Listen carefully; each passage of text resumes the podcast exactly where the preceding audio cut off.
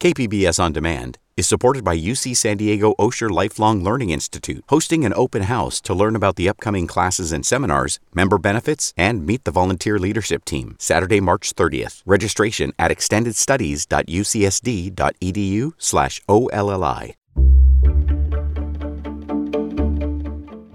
Good morning. I'm Debbie Cruz. It's Friday, August 4th. A report finds women politicians are threatened more than men. More on that next. But first, let's do the headlines.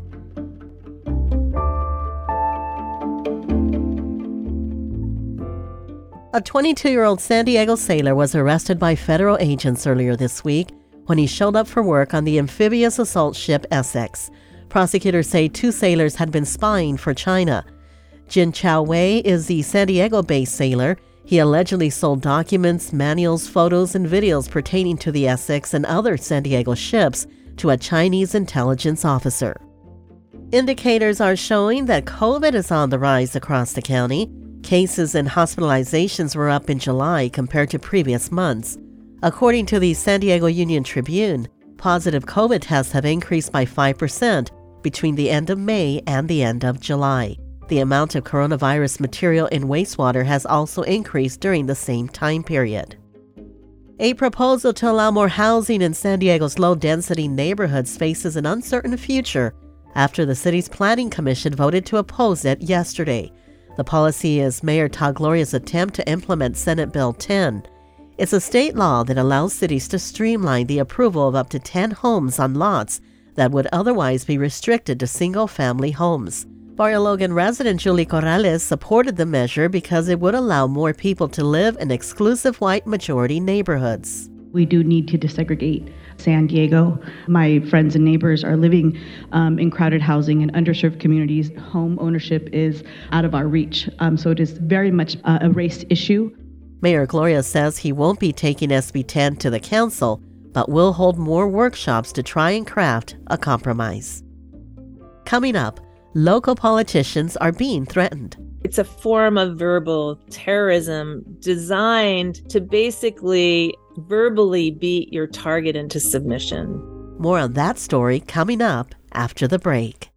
KPBS On Demand is supported by the University of San Diego, offering professional and continuing education courses in the areas of business, education, healthcare, and engineering. For enrollment opportunities, visit pce.sandiego.edu.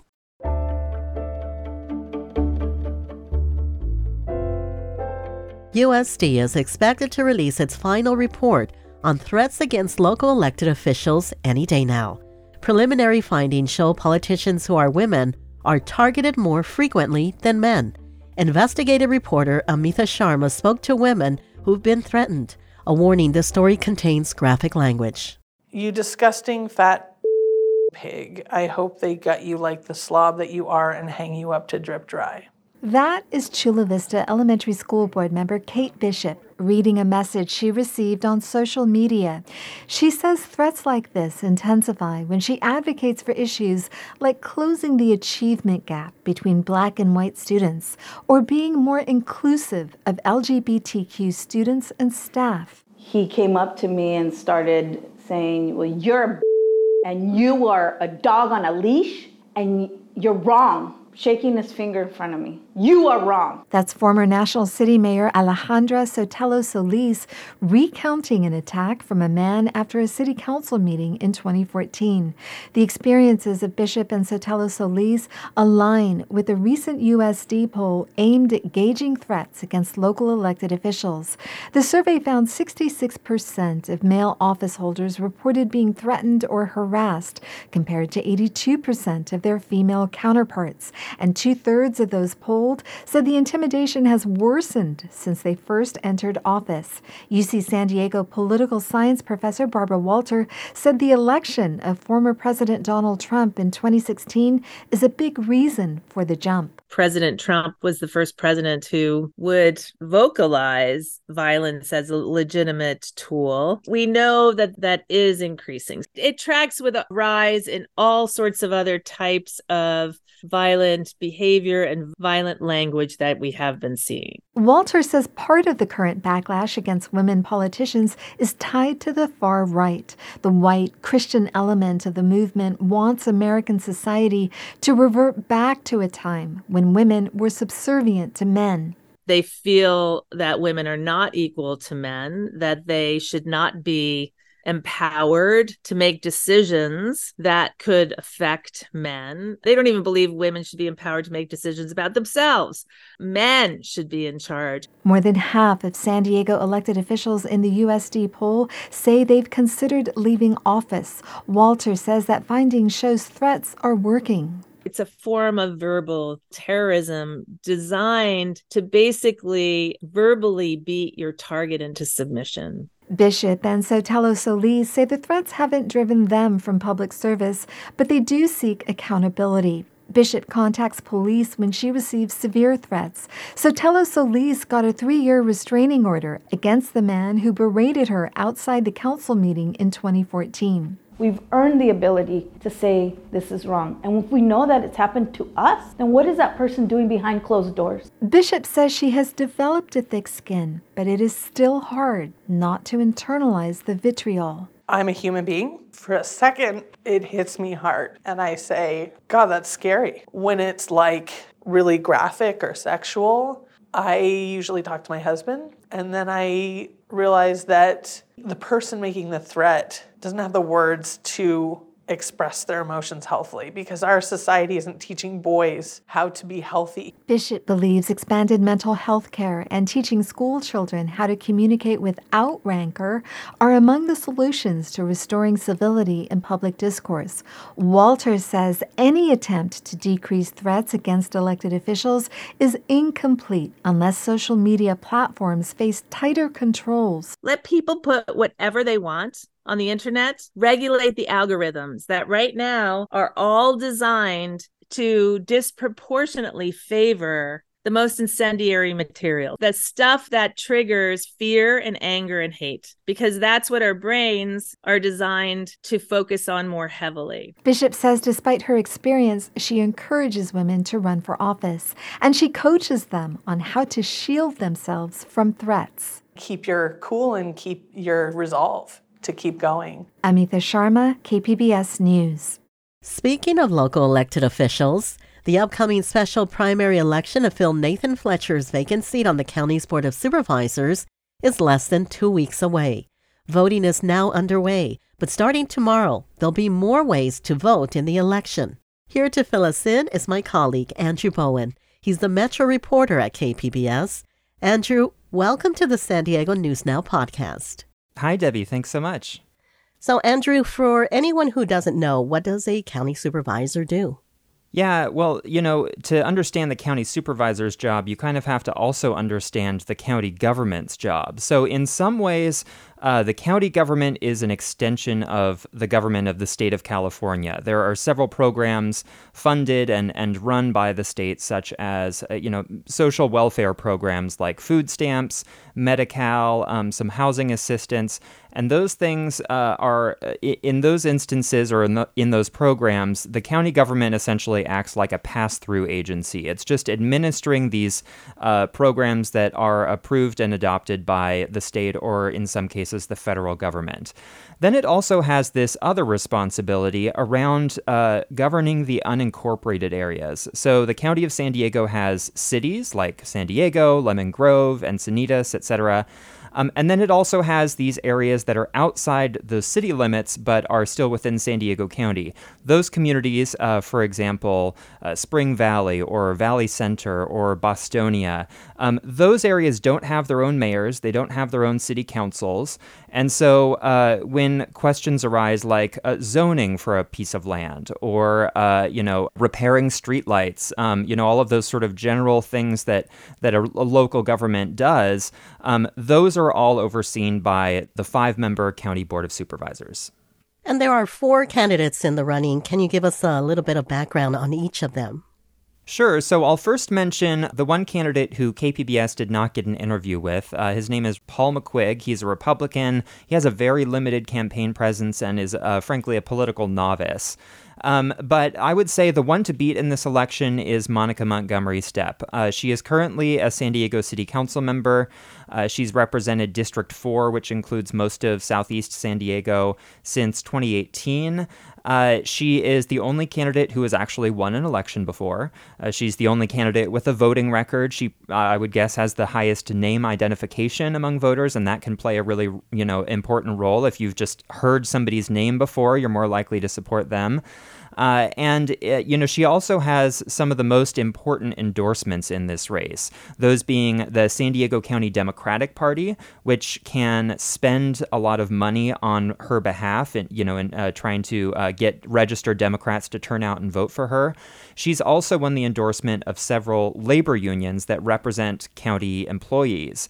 So uh, they definitely have an interest in, you know, spending money in this race and getting their preferred candidate uh, elected. And um, voters in this area um, have probably been getting a lot of mailers, and a lot of those are funded by these independent expenditure committees uh, that are that are separate from the candidate campaign uh, itself. Uh, KPBS spoke with Monica Montgomery Steppe, and here's a bit of that interview. My highest priorities will be housing and homelessness. The county really has an infrastructure to deal with uh, homelessness in a holistic way.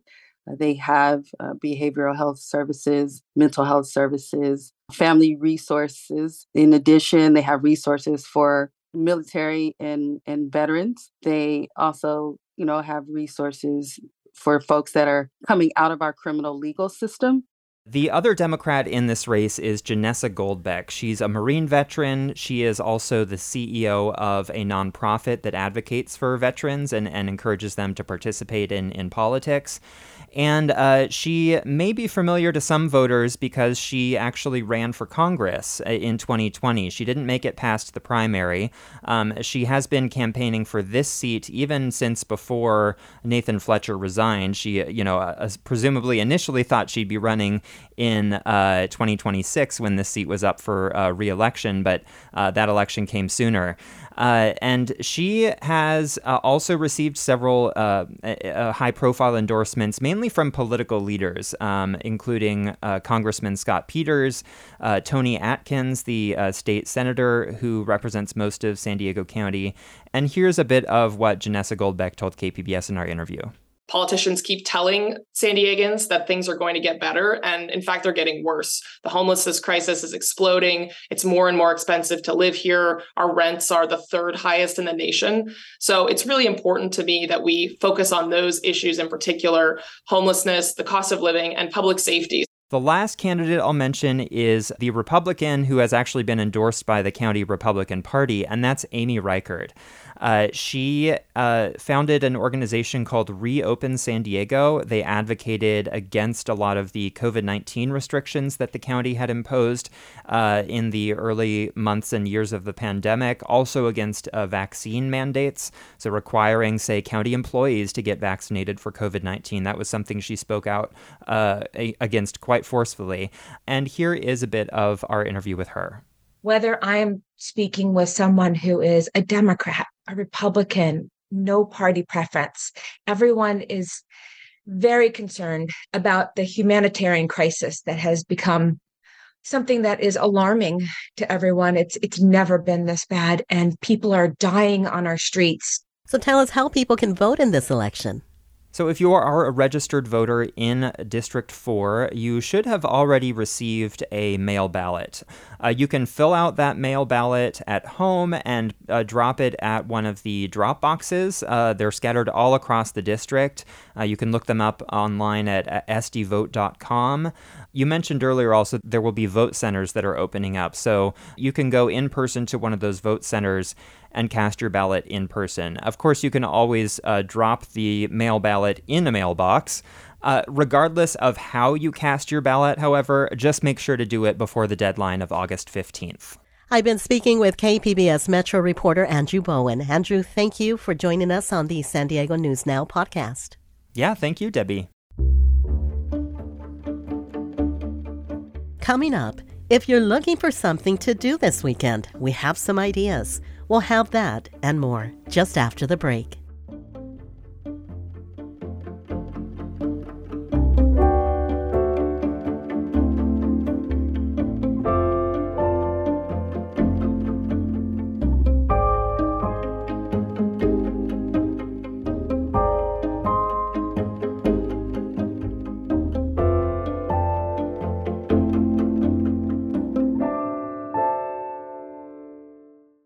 KPBS On Demand is supported by the San Diego County Toyota dealers, whose commitment to customers extends to giving back to the community and who are proud to support the City of San Diego lifeguards with their important role of keeping our beaches safe. Toyota, let's go places.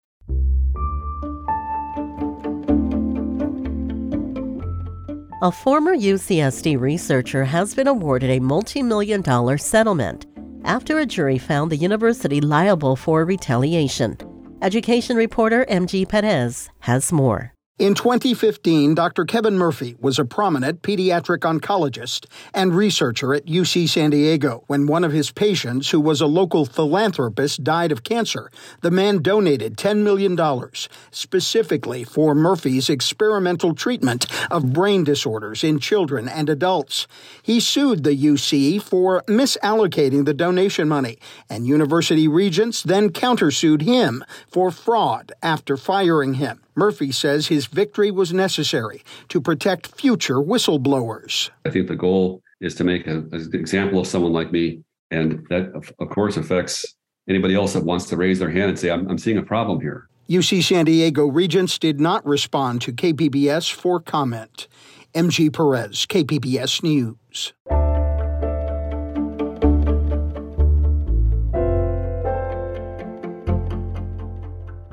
Logan Heights restaurants are hoping people from outside the neighborhood will venture in for food and fun at the Taste of Imperial event today. Reporter Katie Hyson spoke with one of the business owners participating in the event. Empanadas are Javier Rodriguez's specialty at Antojitos Colombianos in Logan Heights. If you come to the restaurant, you don't taste empanada, I think you're losing something good. he wants others to sample the flavors of the community and get to know what it's really like. A lot of people do, doesn't know Logan, Logan Heights. and they think it's like a scary area. Logan Heights has been historically separated from the rest of San Diego, first by redlining and then by freeway construction. The predominantly Latino neighborhood was disproportionately impacted by the pandemic and digital and language access barriers caused many of the area's restaurants to miss out on small business aid. The Logan Heights Community Development Corporation is putting on Taste of Imperial to help continue post pandemic recovery and celebrate the neighborhood's identity, which Development Director Natasha Salgado says is one of resilience. You think of all of the horrible things that could happen to a community segregated housing, redlining, yet we're still here. You can taste Rodriguez's empanadas and the offerings of a dozen other businesses Friday evening on Imperial Avenue. Katie Hyson, KPBS News. And before we go, we have recommendations from Julia Dixon Evans on arts events to check out this weekend. First, The Phantom of the Opera opens at the Palomar College Theater today. In April, the musical ended its 35 year run on Broadway. It was the longest running show in the history of Broadway. If you're not familiar with the musical, it's about a phantom who lives under a Parisian opera house and becomes obsessed with an actress. It will be performed at the Howard Brubeck Theater at Palomar College in San Marcos at 7 tonight and tomorrow and 2 p.m. on Sunday. It will run the same times next weekend. If you enjoy watching dance performances, Julia recommends watching movement artist Giovanna Francisco in action. She's currently in residence at Art Produce in North Park. She'll perform in the garden at Art Produce tomorrow at 7 p.m. Her performance is called Nectar. It's a dance inspired by the creatures in the garden. For more info on these events and others, visit kpbs.org/arts. That's it for the podcast today. This podcast is produced by KPBS producer Emmeline Mohebi and edited by KPBS senior producer Brooke Ruth. We'd like to thank KPBS reporter Eric Anderson and KPBS editors Joe Guerin and Nick McVicker for helping the podcast team this week. I'm Debbie Cruz. Thanks for listening and have a great weekend.